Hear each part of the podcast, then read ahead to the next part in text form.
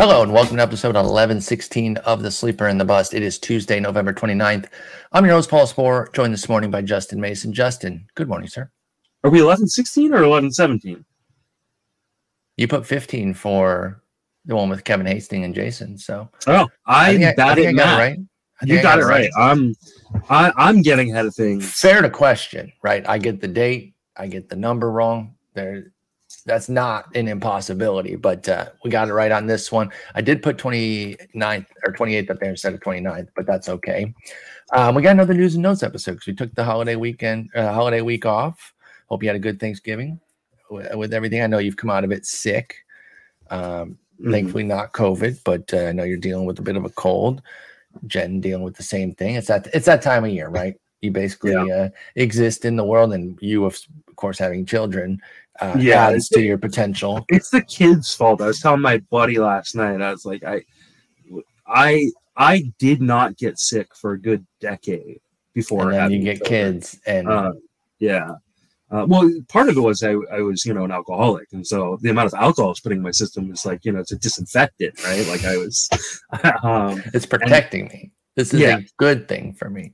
The the moment I put my kid, my my eldest kid in childcare, it was like I got the worst flu. Game over. Yeah, yep. no, it's game it's over. It's been downhill for ten years now. But you sound good, so it doesn't sound like it's yeah. uh, totally affecting you too much. And um, we did want to make sure that we came back with uh, with some news and notes because uh, a few things have happened. In fact, a little move this morning. We are still going to get into position uh, deep dives here. We're going to start with starting pitchers on Friday, but. Um, I figure since we've been gone for a while, let's cover some news. We got some moves. We got another couple trades. Uh, we have just a rumor on a guy, but I'm really curious your thoughts on him because we haven't seen this guy for a long time. And I do think once he signs, and we'll get to him in a moment, um, people are going to be like, hey, let's uh, let's take a look back at this train. But let's start with the big moves that the Angels got up to. They are continuing to have like they've already had a pretty big offseason. I mean, you go out and you get – Uh, a pretty solid arm in Tyler Anderson. Then you make two trades for a right fielder and a third baseman. You know, I'm not saying that's it for their offseason. It certainly shouldn't be, but that's a nice start to the offseason. They made two trades here, acquiring Hunter Renfroe from Milwaukee and Gio Urshela from the Twins. Let's start with the Renfroe move.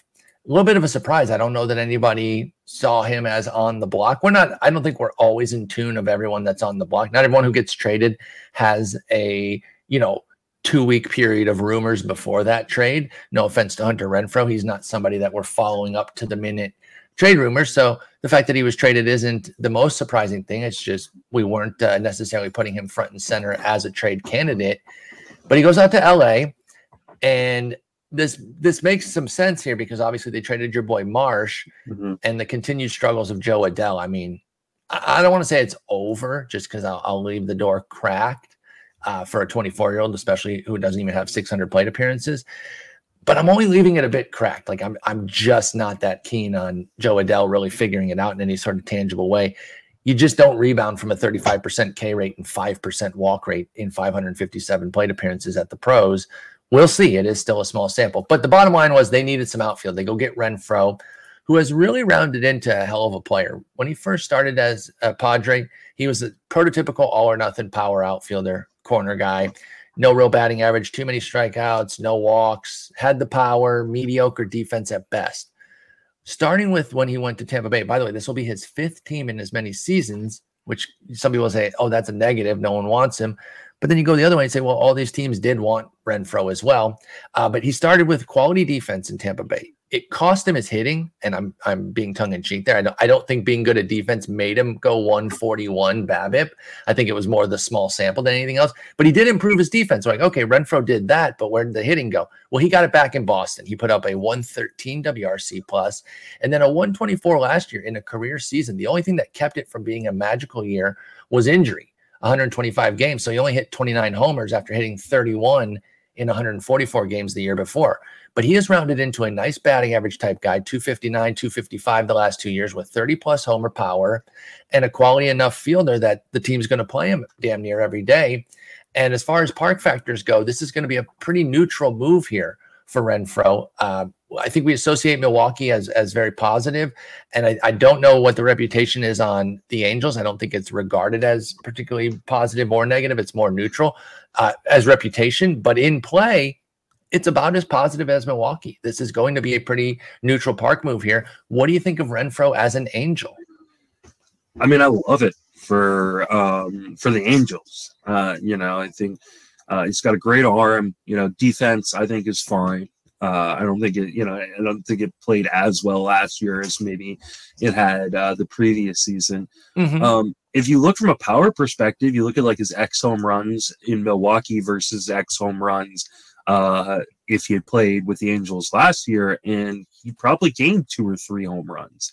Um, so yeah, I think it hurts a little bit in terms of like where he hits in the lineup. Like I think we have been projected like sixth or seventh right and now. And I, I get that. I, I totally get that. Like, even even if you say Rendon it can't be trusted to be healthy, you're still probably looking at fifth for, for Renfroe. But yeah. The players he's behind, it's much better than Milwaukee. Milwaukee's offense was uh, surprisingly bad last year relative mm-hmm. to their reputation and the fact that they were in contention most of the year. I think people, when you look under the hood, you know, Roddy Tellez had a good year. Adames wasn't bad, but they did not have a very good offense. Oh, no. That team was carried by their pitching. Like, yeah, you know, absolutely. And and I'm, it was pitching and a few offensive guys. It was Renfroe, mm-hmm. Adames, and Tellez. They were really the and, only three that were all that good. And how bad is that offense going to look if the rumors about them wanting to trade Tellez and Colton Wong are true? Like, you know, this could be a really, really ugly offense. Um, are they like, okay, so when they made the the Hader trade, mm-hmm. I didn't really have any problems with it. I thought they were getting back a relatively comparable lefty, got a prospect, and they were saving some money. You know, a lot of people wanted to say, "Oh, it's a sell. They're they're they're cutting bait." I'm like, well, they're not, because I just again I don't think it really hurts them that much. They obviously didn't make the playoffs. Now they make this move. You're talking about maybe trading Tellez. Are, are they low key, you know, clearing the books here uh, out from under a potentially quality team with three, two aces and, and a, and a budding stud in Peralta? I don't know that they're, I don't think that they're selling. Like, I don't think Are they're they going to reinvest this money. I think, think it, I, I don't know that they're doing that either. I think this is like a Cleveland Guardians situation oh, where that's a good comp. You know, where they don't want to spend the money. You know, there are going to be people be like, well, it's small market. It's, you know, this is, that's bullshit. I had this argument with my dad uh, during Thanksgiving. He's all like, oh, not every team can afford every player. I was like, bullshit. bullshit. Look what the Padres just did. Like, bullshit. Yep. The Padres have called them small market for years. Yeah. You know, and now they're, uh, and, and now they've got two three hundred million dollars players, and that doesn't include like what they spent on Hosmer and other guys. Mm-hmm. Like, every team can afford it. It's a choice. Right? Mm-hmm. Because we were talking about Judge. Um, he's like, well, Giants are only one of the teams that can afford him. So no, every team can afford him. Every team can. Um, So, but I do think that this is a team or an organization that wants to do things cheaply. And I think they're going to start to move some of these guys, especially because they do have guys coming up from the minors that are ready or pretty close ready. You got Sal Frelick. Yeah, yeah, that's that's why moving Renfroe, you know, doesn't immediately jump out as a, some sort of salary dump. I, when I saw the move, I was like, okay, that actually makes sense. Joey Wiemer, a guy we saw in, in Fall League two years ago, Sal Frelick, who you mentioned, and Garrett Mitchell, who actually debuted in the majors this year. That's that's three damn near ready outfielders that they can have up. They're, they should all be in the majors at some point yeah. this year. And so that does make it less of a dump here with Renfroe specifically. And I mean, with a guy like Tellez, as much as we love Tellez, and he mm-hmm. was a great, you know, great fantasy option, like from a real life perspective, like we saw C J Cron a few years ago have thirty home runs and then get, you know, uh, non-tendered. That's the next offseason. Like it's it's a dime a dozen kind of, kind of guy. Like well, we know? saw this exact team take Chris Carter and unceremoniously yeah. dump him after he led the league in homers. Yeah. And Tellez didn't lead the league in homers. So I feel you on that. They understand how relatively easy it is to find a power hitting first baseman. And you it have, is. you have Keston Hira on the roster. Yes. Like, I mean, you know, so like, uh, I don't think they're selling because I, I don't, I don't know that you can take two of the top, you know, ten pitchers in baseball on your, on in your rotation and some other really intriguing guys, right? They just gave money to Aaron Ashby. Yeah, um, Peralta, Peralta. Has shown the flashes of greatness. Lauer as a five is so yeah, good. Like so the, they the have a great is, rotation. Yeah, it's arguably the best in baseball. Um, so, no, I don't think they're selling. Like, I don't think good. This is a Cincinnati Reds situation. Uh, but I do think it is kind of a, a Cleveland Guardians situation where they've got a certain payroll limitation that they want to stick to. Mm-hmm. Um, they know some of these guys who have had good years in arbitration are going to get paid a little bit more. And so getting rid of some of the older guys, you know, you know, Colton Wong's great. I love Colton Wong, but like, you know, they've got, you know, Ruiz uh, that they just traded for. They got That's Rosario. They, yep. they just got Rosario they traded for. Like they can, one of those guys can probably handle second base, um, you know, or they can move Luis Urias back over there. Uh, it's, you know, you can play second base. So, like, I just think there are a number of these guys that I think we're going to be like, whoa, what are they doing? But at the end of the day, they're just, I think they're just trying to be sm- quote unquote smart with their money. Um, you know, and, and, and the outfield especially makes sense. Like, they should maybe yeah. consider trading Tyrone Taylor too. Cause again, they've got yeah. three guys ready to come up, keep Yelich, you know, have Mitchell and, and Wiemer uh, up on the team early. And then you got, you got uh, uh, Frelick ready to come up at some point during the season. Only they problem is that. Both Frelick and Wiemer are not on the four again. Exactly. So I think that I got a question in my chat on Monday. They do have two I'm, spots. I'm now so. chatting on Mondays. Yes, so. You're chatting on Mondays. Come, come Probably going to move from twelve Eastern to one Eastern. Yeah, though, right? one Eastern. It'll be one Eastern moving forward. Um, But I got someone asked me like, well, where, where, you know, how soon do we see Wiemer? How soon do we see Frelick? Um, and uh, and then Ruiz was the other one he asked about. So Ruiz is the only one on the forty man. So I think Ruiz breaks camp with the team. Um, Garrett Mitchell breaks camp with the team. Uh, and the other two guys probably go down to the minors, at least for the start of the season. I think Frelick could force his way up. I'm not as big on Wiemer. I'm a bigger um, Wiemer guy. No, uh, I think Frelick is is a dude. Um, so. I think Frelick could force his way up pretty early, but I don't think either of those guys are up before like the end of April, maybe even before Memorial Day. It'll depend on need, really, because uh, they both hit triple A for about forty-something games, mm-hmm. and they crushed. Yeah. So, you know, I wouldn't even be too surprised if one of them found a way to break camp if they moved like a Tyrone Taylor. Like they, yeah. Garrett Mitchell's already penciled in at center, and then Yelich and, and Ty- Taylor on the corners. If they want to use one of the rookies instead of Taylor, I could see that, but otherwise that's it. Uh, Jansen Junk, Elvis Peguero, and Adam uh, Seminaris went back. None of them really moving the needle. They were seven, eighteen, and thirty-three on the Angels pro- prospect list coming into this year, Junk being seven, Seminaris being eighteen, and Peguero being thirty-three. Peguero, sinker-slider guy, Uh, could be a, a leverage reliever at some point, but he's I don't think he's going to displace Williams, so I don't really see anything uh, here that's fantasy relevant going back to Milwaukee. No, I don't I don't think so. I mean, Junk, I think, is an interesting guy, even though he blew up my main event team uh, when I streamed him. Streamed uh, him. But right as things stand, he's probably like their seventh or eighth starter. Mm-hmm. Uh, The, the rotation is just too deep. I mean, you know, like they still have Adrian Hauser. Like, yeah, Hauser's just sitting there as a six, and that's a yeah. pretty damn good six. So I, I just think he's probably seventh or eighth on the pecking order right now.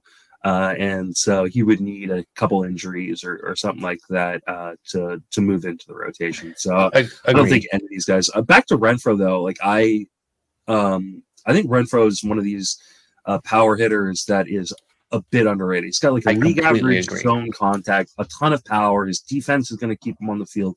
And like you said, Adell has just shown he is not ready to be an everyday major league outfielder. Um, so I think, and again, that, you, you rarely dig out of a, a hole like that with that kind yeah. of strikeout rate. Like we just don't have precedent of guys climbing out of that kind of hole, even for a small sample, five hundred something plate appearances, and becoming like a twenty-four percent K rate type guy. He's at thirty-five right now. And one of the other issues with Adell is he's atrocious defensively. Yeah, so he's like, not good. Like you would think a guy with his speed and his athleticism would be a really good defender. He's not. He's not a, not a good defender at all. He's just really bad at tracking the ball. Imagine if he didn't have the speed and athleticism to yeah. cover some of the margin for error. Yeah, that that'd make him even worse. I think mm-hmm. you make a great point on. Sorry, one thing on on Renfroe. Uh, one fifty-three is his A D P. thirty-six I love, outfielder I, love board. I think that's a great price. What, were you, what was the last thing you were going to say on Adell? Uh, yeah, I was, I was actually just going to say the same thing on Renfroe, which is I, the A D P I think is is prime for picking. Um, and I think while he may get a little bit of movement up just because his name was in the news, he could get some movement down because there are going to be people like, well, he's leaving, you know, Milwaukee. It was a playoff, you know, caliber team going to a bad team, and uh, the, and, and park reputation too, like yeah. I said, yep. But I, th- I think people put Milwaukee day, up here, and they don't have a read of where Anaheim is. Yeah, I think he's going to hit thirty home runs with a two fifty batting average. So, like, I think and that I, has a lot of value. I think he's. I think Renfroe has really strong forty homer upside if mm-hmm. he finds the health, which he has. That has been a struggle. Um, you know, he got hurt last year and has had some missed time. But if he can play a buck fifty, I think there's forty homer power there. With Urshela, um, they got they gave back even less in that deal, so let's just focus on Urshela. We haven't penciled in as the shortstop right now. Uh, with Rendon at third, obviously Rendon is a huge question mark because of his health. Do you think Urshela plays shortstop for them over thirty games? If they don't make a move, then yes. Um, but I think they're going to make a move. Uh, one last thing on Renfroe. I, just, I was just looking it up as as we were finishing. Uh, hit three twenty-nine when there wasn't a shift in place. Um, Ooh. Now, there will be shifts. Like, you just yes. won't see these huge overshifts. So, like, I don't want to say, like, hey, bump up the batting average. But maybe mm-hmm. we can bump up the bat. At least he can keep the, the what we've seen, which is, like, yeah, these two fifties with thirty home run power is excellent in like, today's right, game. Right now, Steamer projection for two forty. So, like, I'm I'm above that. Um, so, uh, but Urshela, I I think they're going to go out and get some. I think he can play a really, really good third base. I don't know that he has got the range for shortstop, especially on a daily basis. I feel like there's another move coming, even if it's like a smaller move to pick up. Like, uh, you know, you and I kind of joked about it prior to the start. Like, I don't think they're going to necessarily be in on any of the big name guys. Like, I don't think they're going to be on Swanson or Correa or or Turner because Art Moreno is trying to sell the team, and I think they want to pick up another big, necessarily huge contract, mm-hmm. uh, you know, one of those guys, especially long term. But, like, I could see, like, an Elvis Andrus. Like, I could see them, like, go get a guy who, you know, is league average with a bat and but plays pretty decent defense still. Um, you know, uh, or, you know, Kyle Farmer obviously got traded already to, uh, to Minnesota. I mean, we saw Minnesota last year like trade tra- traded for someone and then trade them away with Isaiah kind of for Leffa. But uh, a, a Kyle Farmer type, a guy who is probably below league average to the bat and, you know, plays good defense um, to try to help that pitching staff out a little bit. Uh, and I think Rendon gets moved over to first, uh, it, you know, and plays there. And I think, I think there's got to be some serious concerns about Jared Walsh. Um, I, you know, we don't have any news yet about how he's doing or anything like that. Um, and there's just no track record to point to on how guys, how hitters return from thoracic outlet. We know that pitchers can struggle back from it. We've only had a few examples um, of guys who've actually been able to come back from that surgery mm-hmm. and be anything. Like, much less, like, be good. I think Alex Cobb is the only one who's been good uh, since returning. It took him a while to get good. Um, and so I don't think – I think maybe it just takes a long time to recover from that and, and be feel back to yourself. And guys just don't get the, those opportunities late in their career, especially. So I I wonder that if – even if Walsh is good, like, he could be in a platoon situation too. Um I just think there are a lot of concerns on Jared Walsh with this kind of move, because un- unless they are going to roll with Urshela because uh, it's short, because I, but I just don't think he, I don't think he's built for it. I think he's a really good third baseman, and I don't, I just don't know that he's got the range for short. And you were saying that you thought maybe um, Urshela uh, over at third, then you push Rendon, Rendon over to first, yeah, and that costs uh, what's his head some time. Yeah, uh, what's his head Walsh. Mean? Uh, Walsh, excuse yeah. me.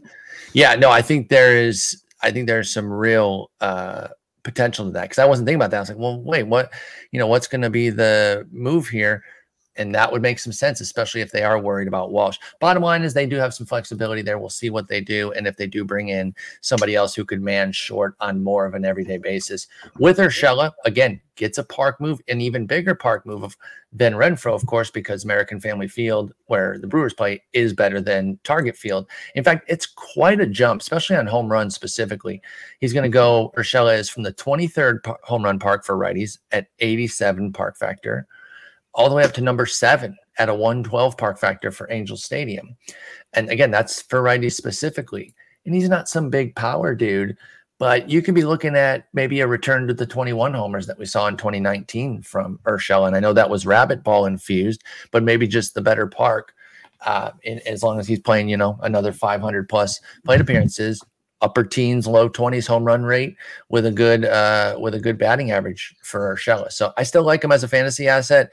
I do agree that uh, if if they do want to put him at short every day, that could be a bit of a challenge. Yeah, I agree. All right, let's move on to this big move. Now, I think people were surprised by this due to the, ten, uh, the uh, tenure of the deal, the three-year aspect of the Jose Abreu deal. But Abreu going to Houston, them getting a first baseman, that doesn't surprise me. We knew they were going to be in the market. And they go one old for another, going from Gurriel to Abreu. But make no mistake, this is an upgrade. Uh, Abreu is better than Gurriel. And the simple fact is the White Sox didn't bring him back, not for anything against Abreu. He's just an older guy who, you know, clearly was looking for three years. And they've got a ton of guys crowding the first base D H area with Vaughn, Sheets, Berger, uh, Eloy Jimenez, and maybe even Grandal. You know, if he's compromised for any reason behind the dish, then he's fighting in on first D H as well. There was no, no world where Abreu was going back to the White Sox. So I don't see this as like, oh, the White Sox didn't want him, he sucks. I just think it made too much sense with uh, with where they're going. And he's a great fit for Houston. And I think that if he figures out, if Abreu, you know, se- becomes more of a pull hitter at home and realizes how nice those Crawford boxes can be, then I don't even know that the park factor switch is going to hit him that hard. It is definitely a switch. Uh, it is definitely a, a dip going from Chicago to Houston, but you can mitigate it if you lean on that pull field there uh, with the Crawford boxes. Just ask Alex Bregman about it. So I like this Abreu move. I think he's going to continue to be a high batting average guy with solid pop. And then the runs, ribbies should be great on, on a, on a great lineup. What do you think of Abreu jumping into that uh, Houston lineup in the probably in the four spot, which is where we have him penciled in right now? If he had played all his games in uh, in Houston, he would have had twenty-two home runs instead of fifteen. Yeah, um, there you go.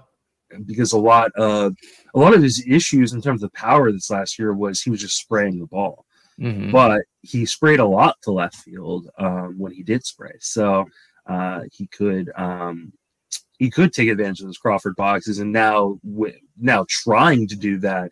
Uh, yeah, I think you could see him, you know, get back to like a thirty home run season potentially. I Ooh, love that, this. That'd be amazing.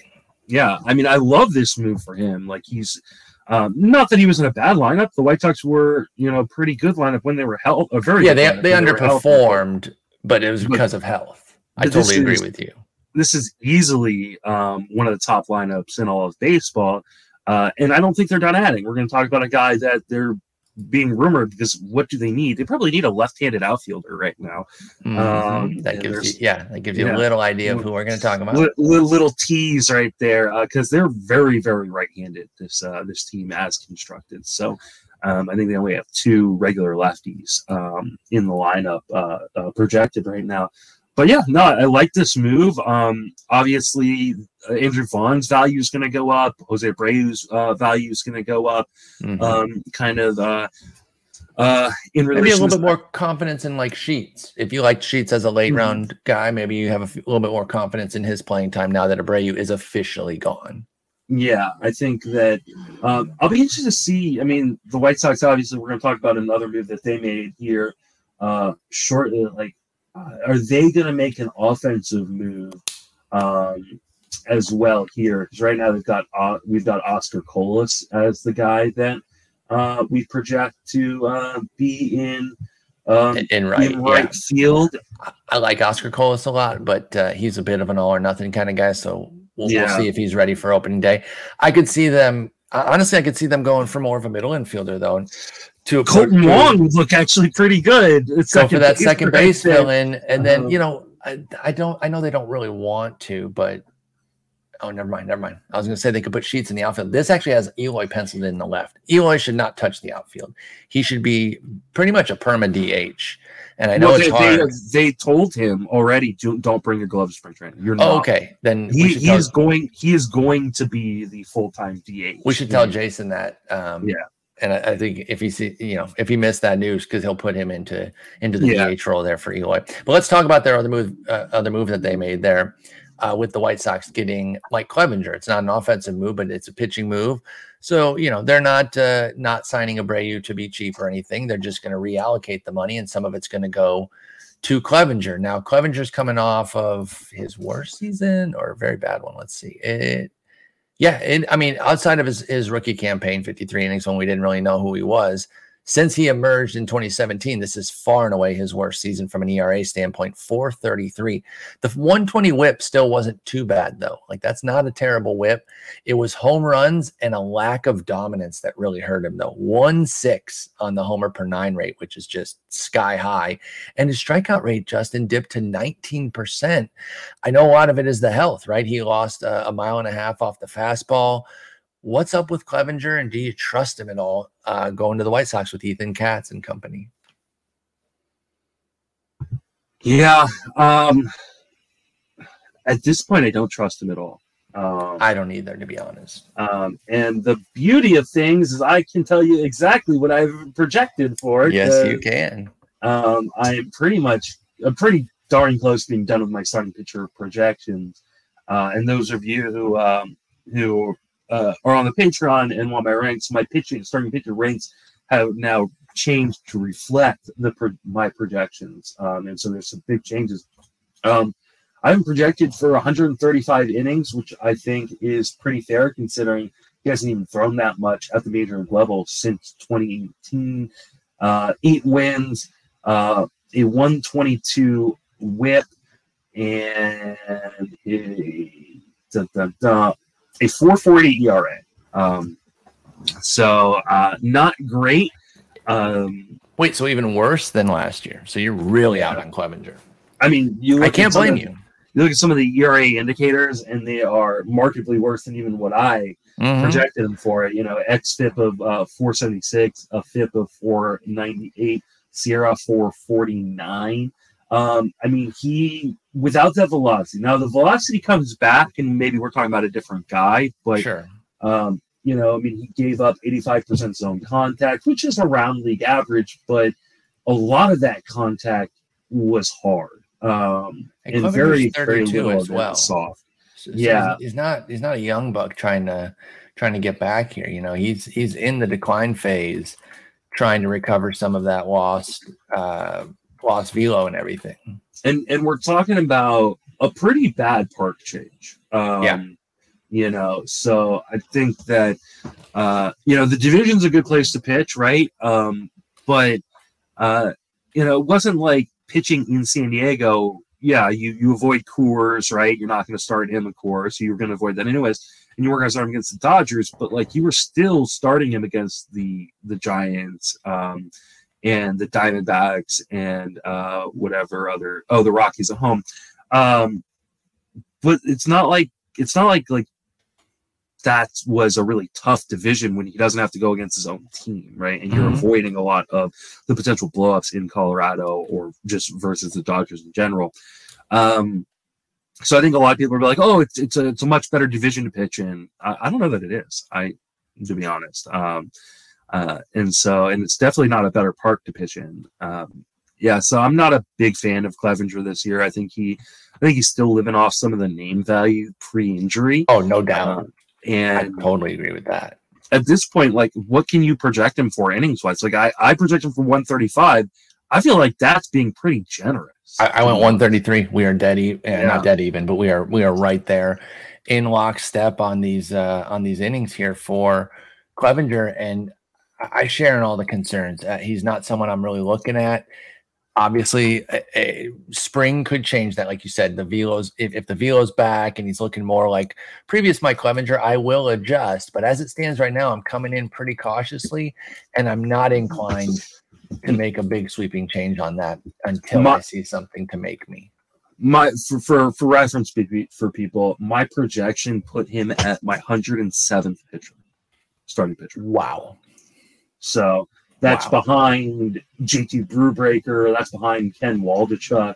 Um, behind, you know, his teammate Michael Kopech, who I don't even like. Like, you know, behind Jose Quintana. Like, I mean, yeah, there's there's so many other names I think I'd much rather have than, than Clevinger. I'm going to see where. Now, I haven't done all mine the way you have, mm-hmm. but uh, just kind of looking. Because I, I, I did update Clevinger's after he got moved.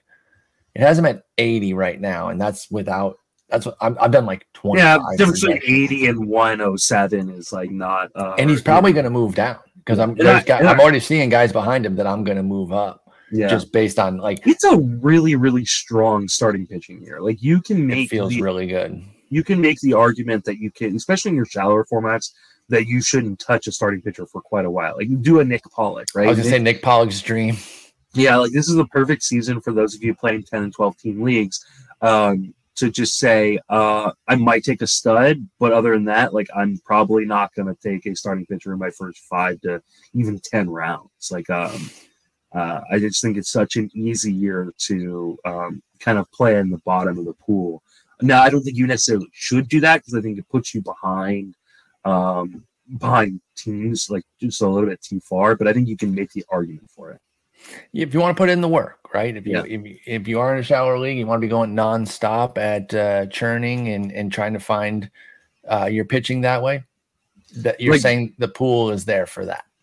I think um, if there was ever a year to think about doing a Labadini and Tautors, this might be the year. Ooh, okay. And you I'm not what going the, what so the Larry for, Labadini is? Yeah, That's, so Larry uh, Labadini back in the nineties in Tautors.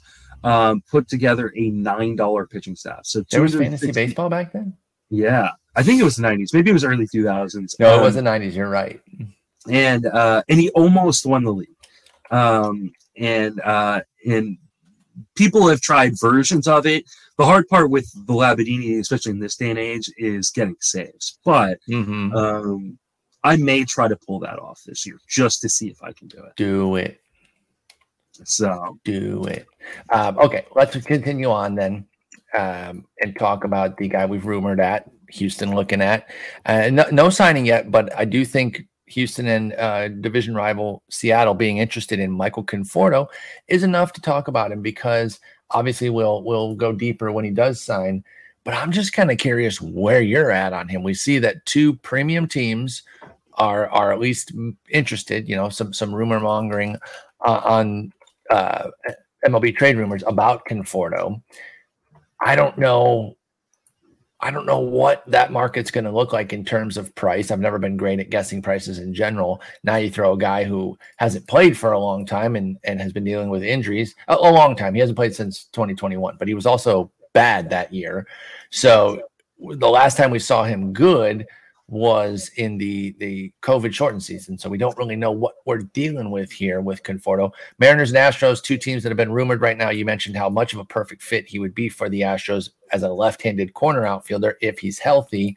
Remember, he was discussed about getting picked up this year, but then the health ended up being worse, and so he ended up you know, th- throwing it out completely. I, didn't he get like another surgery after that or something?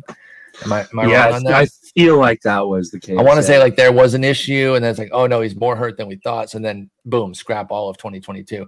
But so he's coming, you know, coming off some injuries here. Couple things. One, are you drafting Conforto in, in D Cs right now, sight unseen? Two, what do you realistically expect from him, if, you know, coming into this year? Let's let's assume there's a modicum of health that's worthy enough for Houston or Seattle to sign him. What, where would you be? And, and would a good team signing him encourage you? Uh, a good team signing him to a long-term deal would, would encourage him. Oh, that shit ain't happening. Yeah. If he gets a pillow contract, like we talk about this all the time, like there's no such thing as a bad one-year contract. Yeah, because um, you're just not I, committed. Yeah. I don't know that uh, I would be super enthused by that. Um, the article said that Boris suggested that he's looking for a two-year that allows him to opt out after the first. There you, um, you know, like, okay, if he pops off instead of getting another twelve mil, like a two-year twenty-four. So I don't know. Again, I'm I just guessed the numbers. I'm not great at that. But like if it's something like that, he could opt out for that second year if he comes back and puts up a one thirty W R C. Maybe it's plus. Like two years, twenty-five million. Something like that. If that, uh, if that. He made there. he made uh, in, in twenty-one. He made twelve point three mil. So yeah, two years, twenty-five. Kind of keep him at that same price. And if you prove that you're good to go after the first year, you can opt out and try to make more money. That makes sense. Why Boris would be looking for that from Conforto. So what do you what do you realistically expect though? Because again, his last season also wasn't very good. one hundred twenty-five games of a one hundred O P S plus for Conforto in twenty twenty-one, after he had really come into his own for that. Uh, you know, you look at yeah. seventeen to twenty, he was one of the best hitters in the game during that four year period. So what do you think of Conforto? What can he do once back? I don't think we know. I think that's the big question is, I think he's a huge crapshoot. There's obviously huge upside, but there's obviously huge downside. We've seen kind of both flips of the coin. And, you know, with that, shul- shoulder injuries are tricky. Um, I know we worry more about shoulder injuries with pitchers, but with hitters, oh, I, I mean. I am and, terrified on either side. Yeah, anybody. Like, I, I have reoccurring shoulder issues from football and the military and things like that. And they are constantly a problem, um, you know, and surgeries don't always fix the issue. Just ask our, our good friend, Jason Colas. I was going to say, so, Jason also deals with those issues. Yeah. So um, here's the thing. Like right now he is a dart throw, but he's going a little bit higher than I thought. Thank he would you. Be. That was my next question. Is two forty-three a good enough A D P for you to take that dart throw on Conforto? I'm saying no, personally. It sounds like your your voice tells me that you're leaning no as well. I think he's like right on the precipice of like being worthy, but like there are guys he's going around that I like a lot more. Immediately behind him, all three guys I like: Gurriel, Benintendi, Lux, Peterson. Yeah. All I four. Mean, I'm easily taking over Conforto. Um, Lars Nootbaar is going two ten. Um, that's, one, that's one of your guys. Ramon Laureano going two twenty-two. I'll Benintendi tell you somebody I, I like. That's, I got somebody going sixty picks later than him that I I prefer straight up. Jake Fraley. Yeah. I'm fully back in on the Jake Fraley train. I don't feel, I, I actually feel like the finish to his season, uh, you know, justified my, my hype on him coming into the year. Injury was the thing that, that beat me.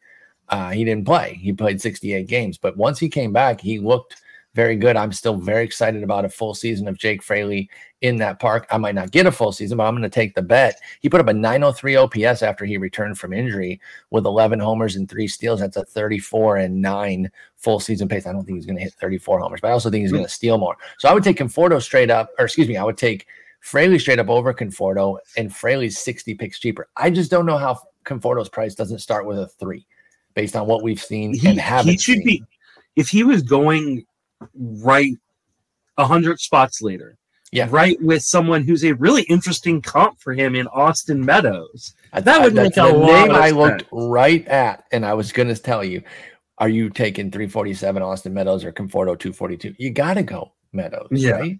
Just on the price alone. I think you could make the argument. I think I will make the argument. I'd take Austin Meadows straight up over exactly Conforto because he's at least played some, right? Mm-hmm. Like, I yeah, I don't. I don't. Here, here's I don't a, here's another interesting one as far as like comps. They have different injuries, but uh, we're worried about Alex Kirilloff and and the cons- consistent wrist issue. He's at four oh six. I like that a lot better than Conforto at two forty-two. I know we're beating a dead horse at this point. I, you hate him? Yeah, I mean, yeah, because like, what has he done? Like, on top of being injured, he at least Conforto's shown he can be good at the major league level. A long time ago, though, and he's, he's I just don't think Conforto's going to be that guy, so I don't give him a whole lot of credit for that work at this point because I don't know that we're getting like, that okay, guy. Like, in, if Kirilloff stayed healthy mm-hmm. and put together, I don't want to say, like, you know, ninety percentile, but, like, seventy percentile, I don't even know what that is for because he just has not been – he's not like, played enough in the majors to really have any clue. That's fair, but I, I think an upper upper end area is like a two eighty-five average with eighteen homers and decent runs ribbies. no, I think that's fine. But that's not like that's not the upside I'm shooting for with like a seventieth percentile. It's kind of what Conforto did in that four-year run. Or, or actually the power, it's a, it's actually not quite, because in twenty seventeen to twenty twenty, Conforto hit two sixty-five with an average of twenty-four homers, and I said upper teens homers with a better average. So it's it's close. It's a little bit a little bit different there. But bottom line is, again, we don't have to beat the dead horse. I think we're out on Conforto at that price. He signs with Houston tomorrow. What what what is your reaction if that happens? I think his price goes to the fucking roof, and I won't touch it. And so you could like never that. get him then. Yeah, if he's no. already here. Unsigned, we know he's going to go up when he signs. Everyone does, even a little. Especially if he signs with a contender. Like yeah, unless, um, unless you're a pitcher who signs with Colorado or whatever. There's outliers, but for the most part, in the N F B C market, when you sign, you go up. There is a yeah. discount to being unsigned, so you instantly go up a little bit. If he's already two forty-three, two forty-two, I can't pay what the Houston price is going to be. Yeah, he. I mean, I'm going to start doing my A D P market trend articles probably later this Soon, week, right? Because December um, is usually when you. I can't believe we're already yeah. in December, by the way. Yeah, I'll probably have my first one out either Thursday or Friday, probably Friday, um, because December first is Thursday. So, uh, but yeah, the any anytime a player is in the news, I was talking about this with somebody. Like, it doesn't even have to be for like a good reason. They go up. Like that's mm-hmm. just typically, unless they get really get traded to a place where they're they're going to lose playing time or something like that. Yeah. Um, so. Uh, yeah, I mean, Conforto, the moment he's in the news, he becomes a top two hundred pick. Gross. And I just, even with outfield being so bad, I, there's no way I'm doing that. Yep. Yep. The, sa- the same guys that we talked about are then going to have a bigger split from him price-wise, mm-hmm. and there's just no way. So I wish Conforto the best, and if I see a, uh, you know, him looking like the twenty seventeen to twenty twenty Conforto in spring, I will adjust. But right now, on November twenty-ninth, you couldn't get me to pay that price for Conforto. Okay. All right, we've seen a couple uh, non-tenders sign, including a former Tiger. We've got uh, Jeimer Candelario going out to the Nats on a five-year deal with uh, incentives that could put uh, – five year, excuse me, a five million dollars one-year deal with incentives that could push it up another milli.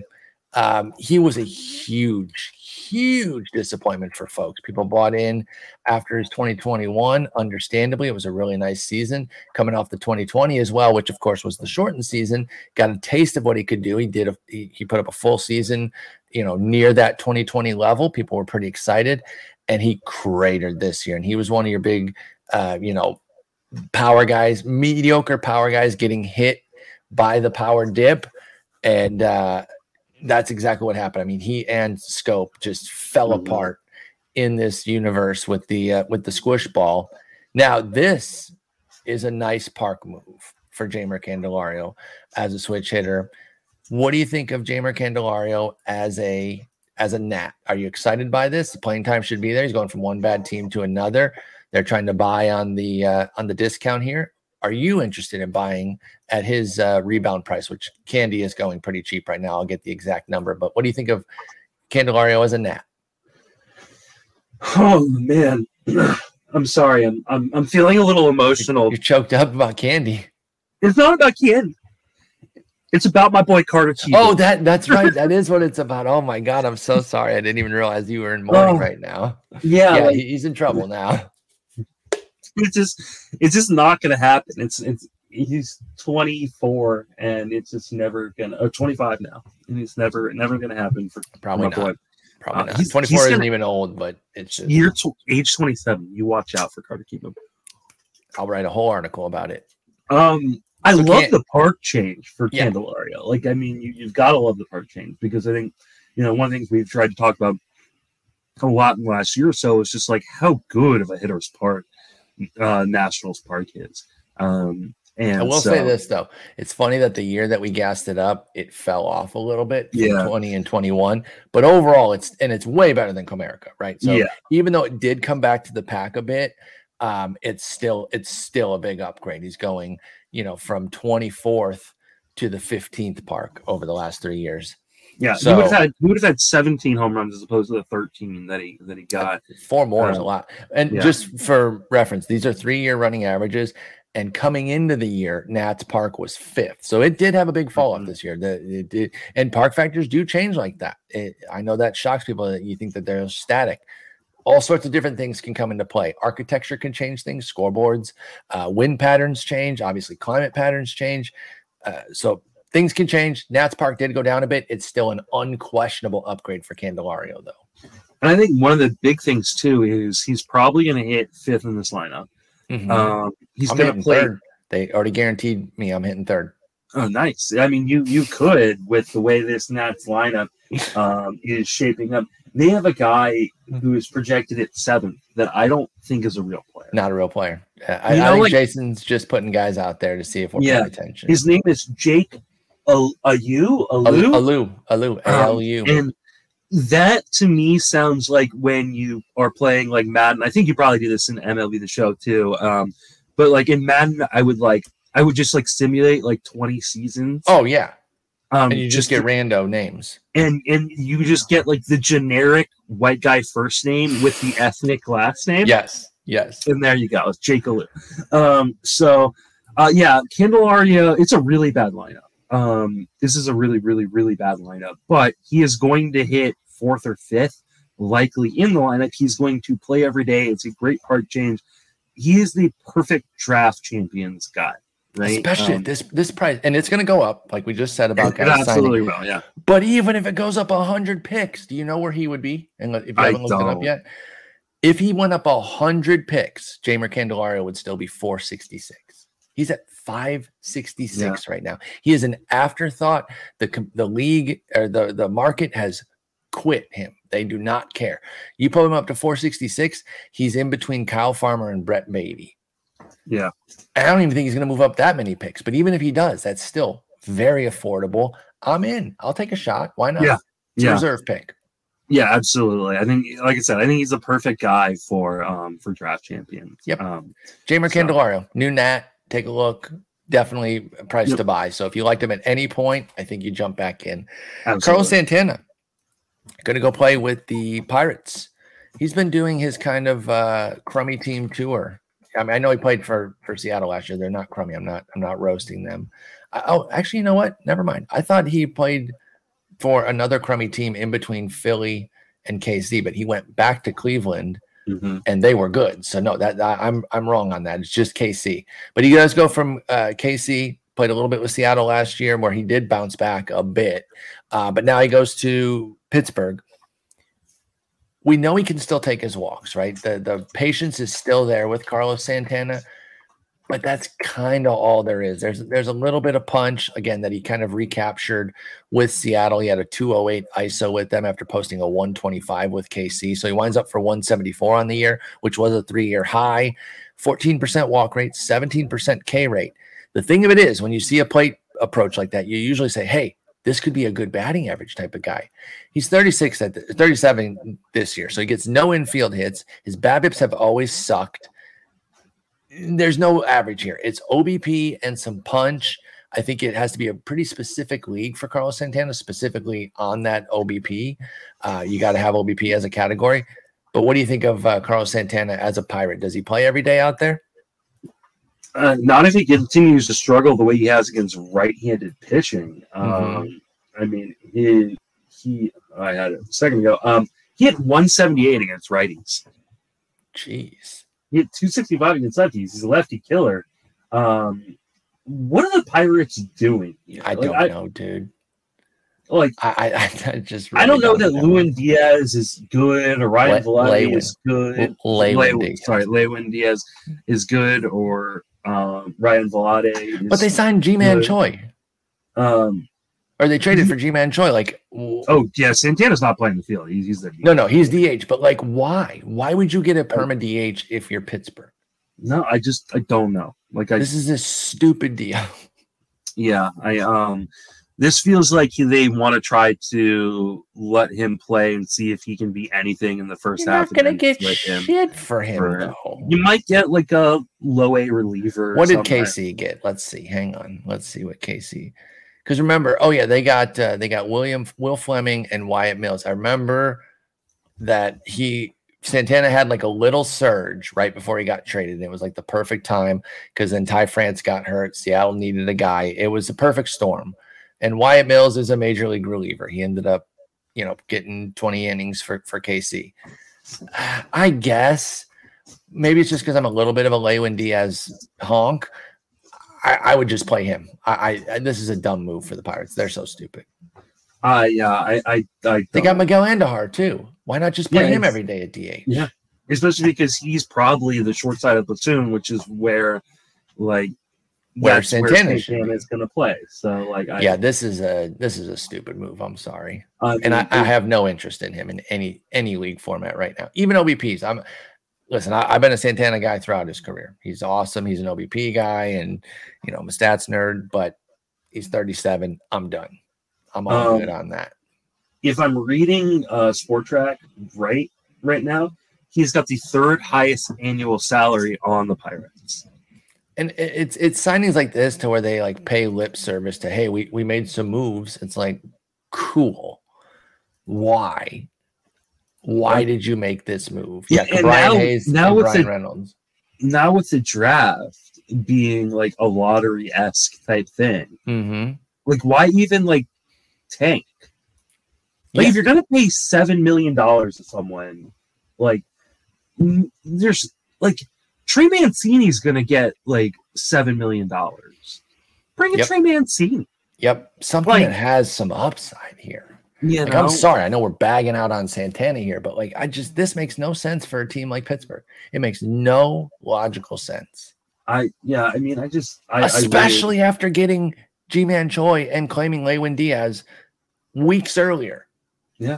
What are they doing? So yeah. Again, I don't want to beat the dead horse on it. I think we've said our piece here. We're not paying the price. I, even worse. I mean, I'm sorry. Like even worse than like spending the money is taking up a forty man spot. Yes. For a guy especially like especially with or, their system or or the major league roster, like I mean, you have guys that like could just be utility guys that are like worth like taking a look at mm-hmm. and seeing if they are part of Diego Castillo. That's know? exactly what I was going to say. At this yeah, point, he G- is penciled. G one Bay, like are are you sending both these guys back down to the minors so you can have Carlos Santana be your D H? I, yeah. I mean, good on Carlos Santana. You know, hey, getting get, another get your bag, yeah, yeah, yeah. Get get your seven milli, but it just it defies logic, and it, I think and it's so really for, stupid. And so I got a question, yeah, or in my chat yesterday mm-hmm. about Endy Rodriguez um, and whether or not he was going to be up early this year. It's still the Pirates. Oh yeah, yeah. So we we, like, we don't know. He's an interesting catcher with uh, really sharp plate skills, right?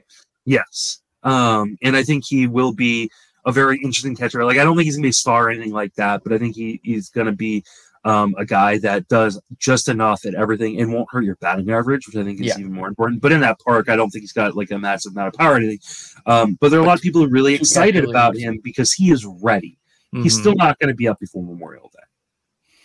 Probably not, given them. And he did only have six games at triple A. So, yeah, yeah. I, I could see. They held O'Neill Cruz down yeah. until mid-June.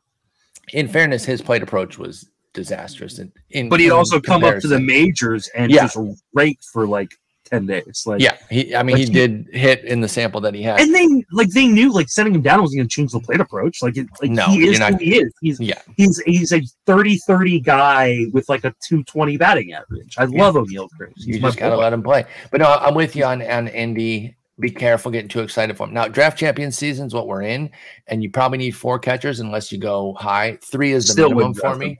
Still um, I'd be okay drafting him as my fourth. I still wouldn't. He's four seventy off the, the too board. Many, there are too many catchers.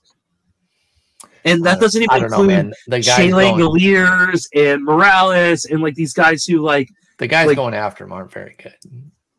Yeah, what, what, what, Luis Campuzano. What's his... Um, Jacob Stallings, he's four sixty, four seventy A D P. Yeah, but what does that put in the catcher?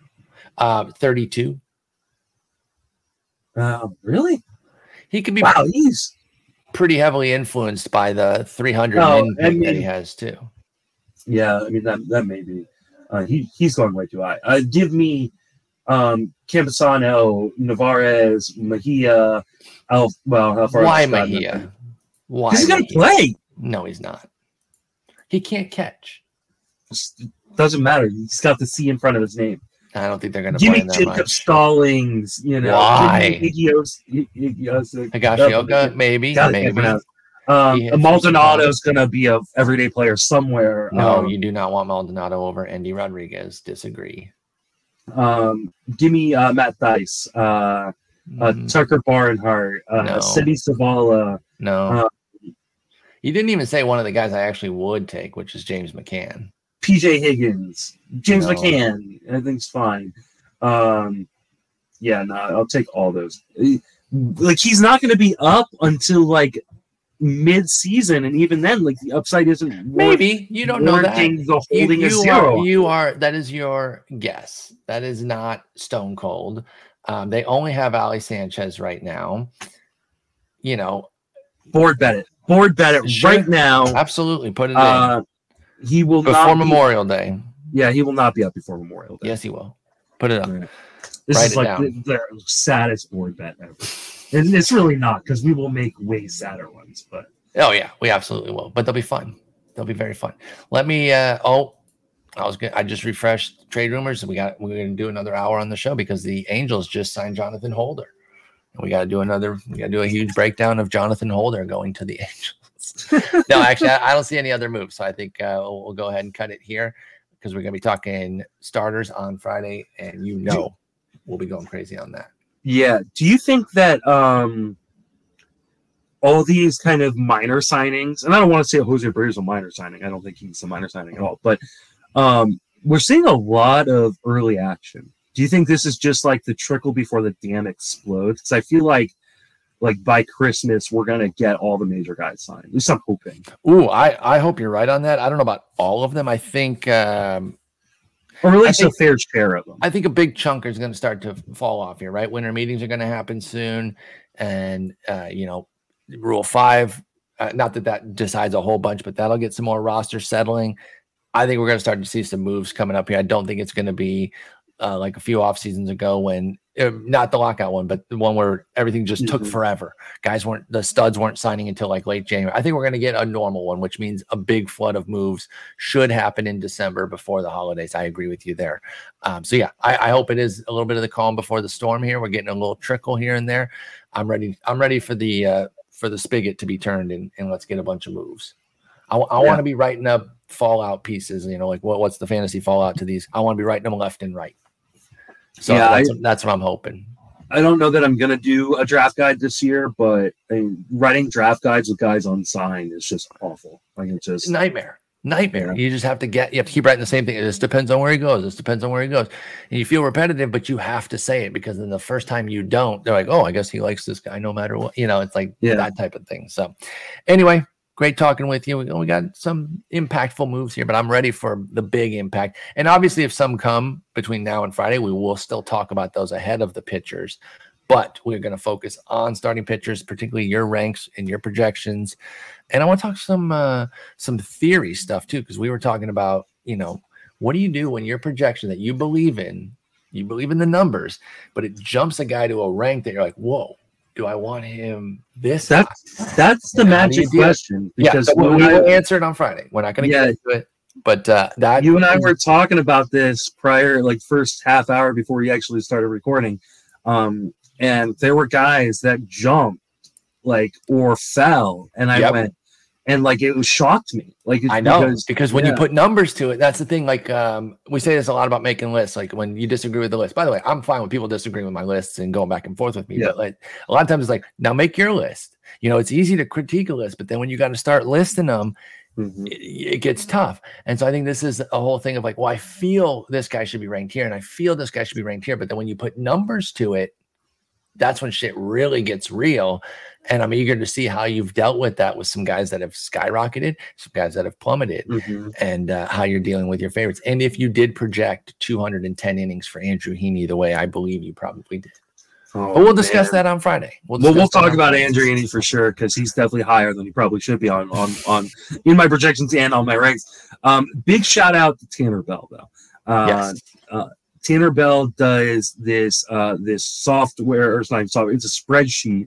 Uh, it's an Excel sheet that um, you can download any projections, even your own projections, into him, and he will do all the S P G work for you. Standings, um, gains, points. Yep. Yeah, to get your um, you know, your auction values, you can change your league settings, um, and he has made my life so much easier. Uh, it's smart fantasy baseball dot com for eighteen yeah. bucks, seventeen ninety-nine.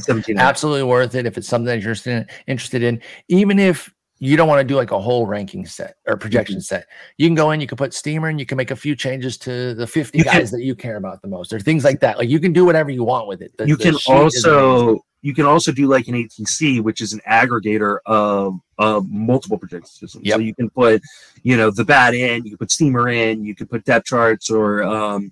uh zips, you know, things like that, um and then have it average and weight different ones differently um to get what you think is the best one. So mm-hmm. um it's a it's really a great tool, and eighteen bucks is just such a such a cheap price.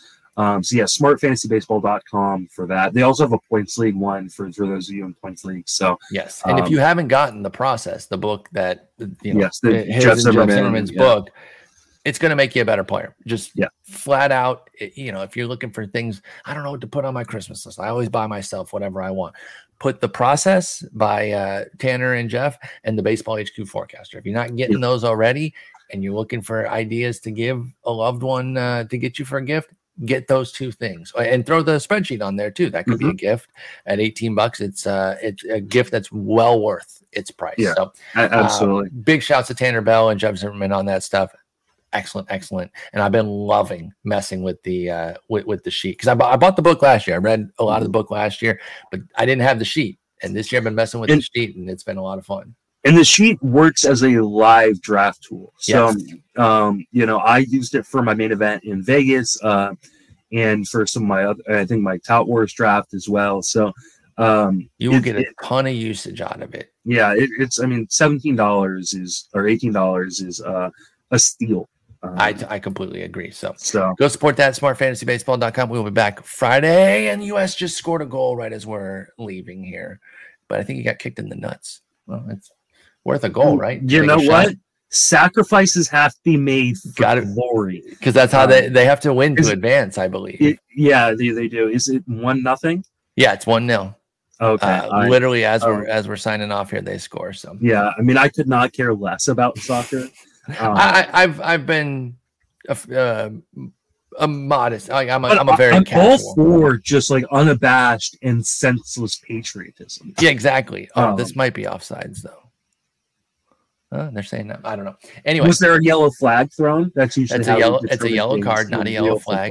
No, no, no, no, no. Don't start this. Don't start with the soccer people. They, they yeah. will eat. There's a Sunday. They're they're vicious, man. They'll eat you alive. Like, I haven't made any jokes on Twitter because I'm afraid of the soccer. Yeah, you, you, you will get got. I, I, I, I like soccer. I don't understand all of it, um, but I am a, a relatively new fan the last, like, decade or so. I've kept I really like an explanation of how Wales is their own team. and That I didn't and really understand either. England, I can, yeah, uh, both in the it, same pool, too, right? Yeah. It's like, yeah. didn't we just play England twice then?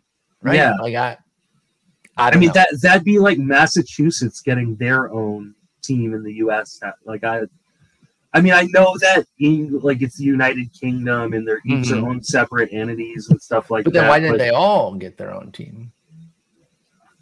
I don't know. Maybe someone can explain that. Well, I, I think they all do, but not all of them qualify. Oh yeah, that's true. That's true. That's true. So there's an England national team, and then there's one for each of the there's Scotland nations, and North yeah. Ireland, yeah. and um, I, Wales, and then is there one more?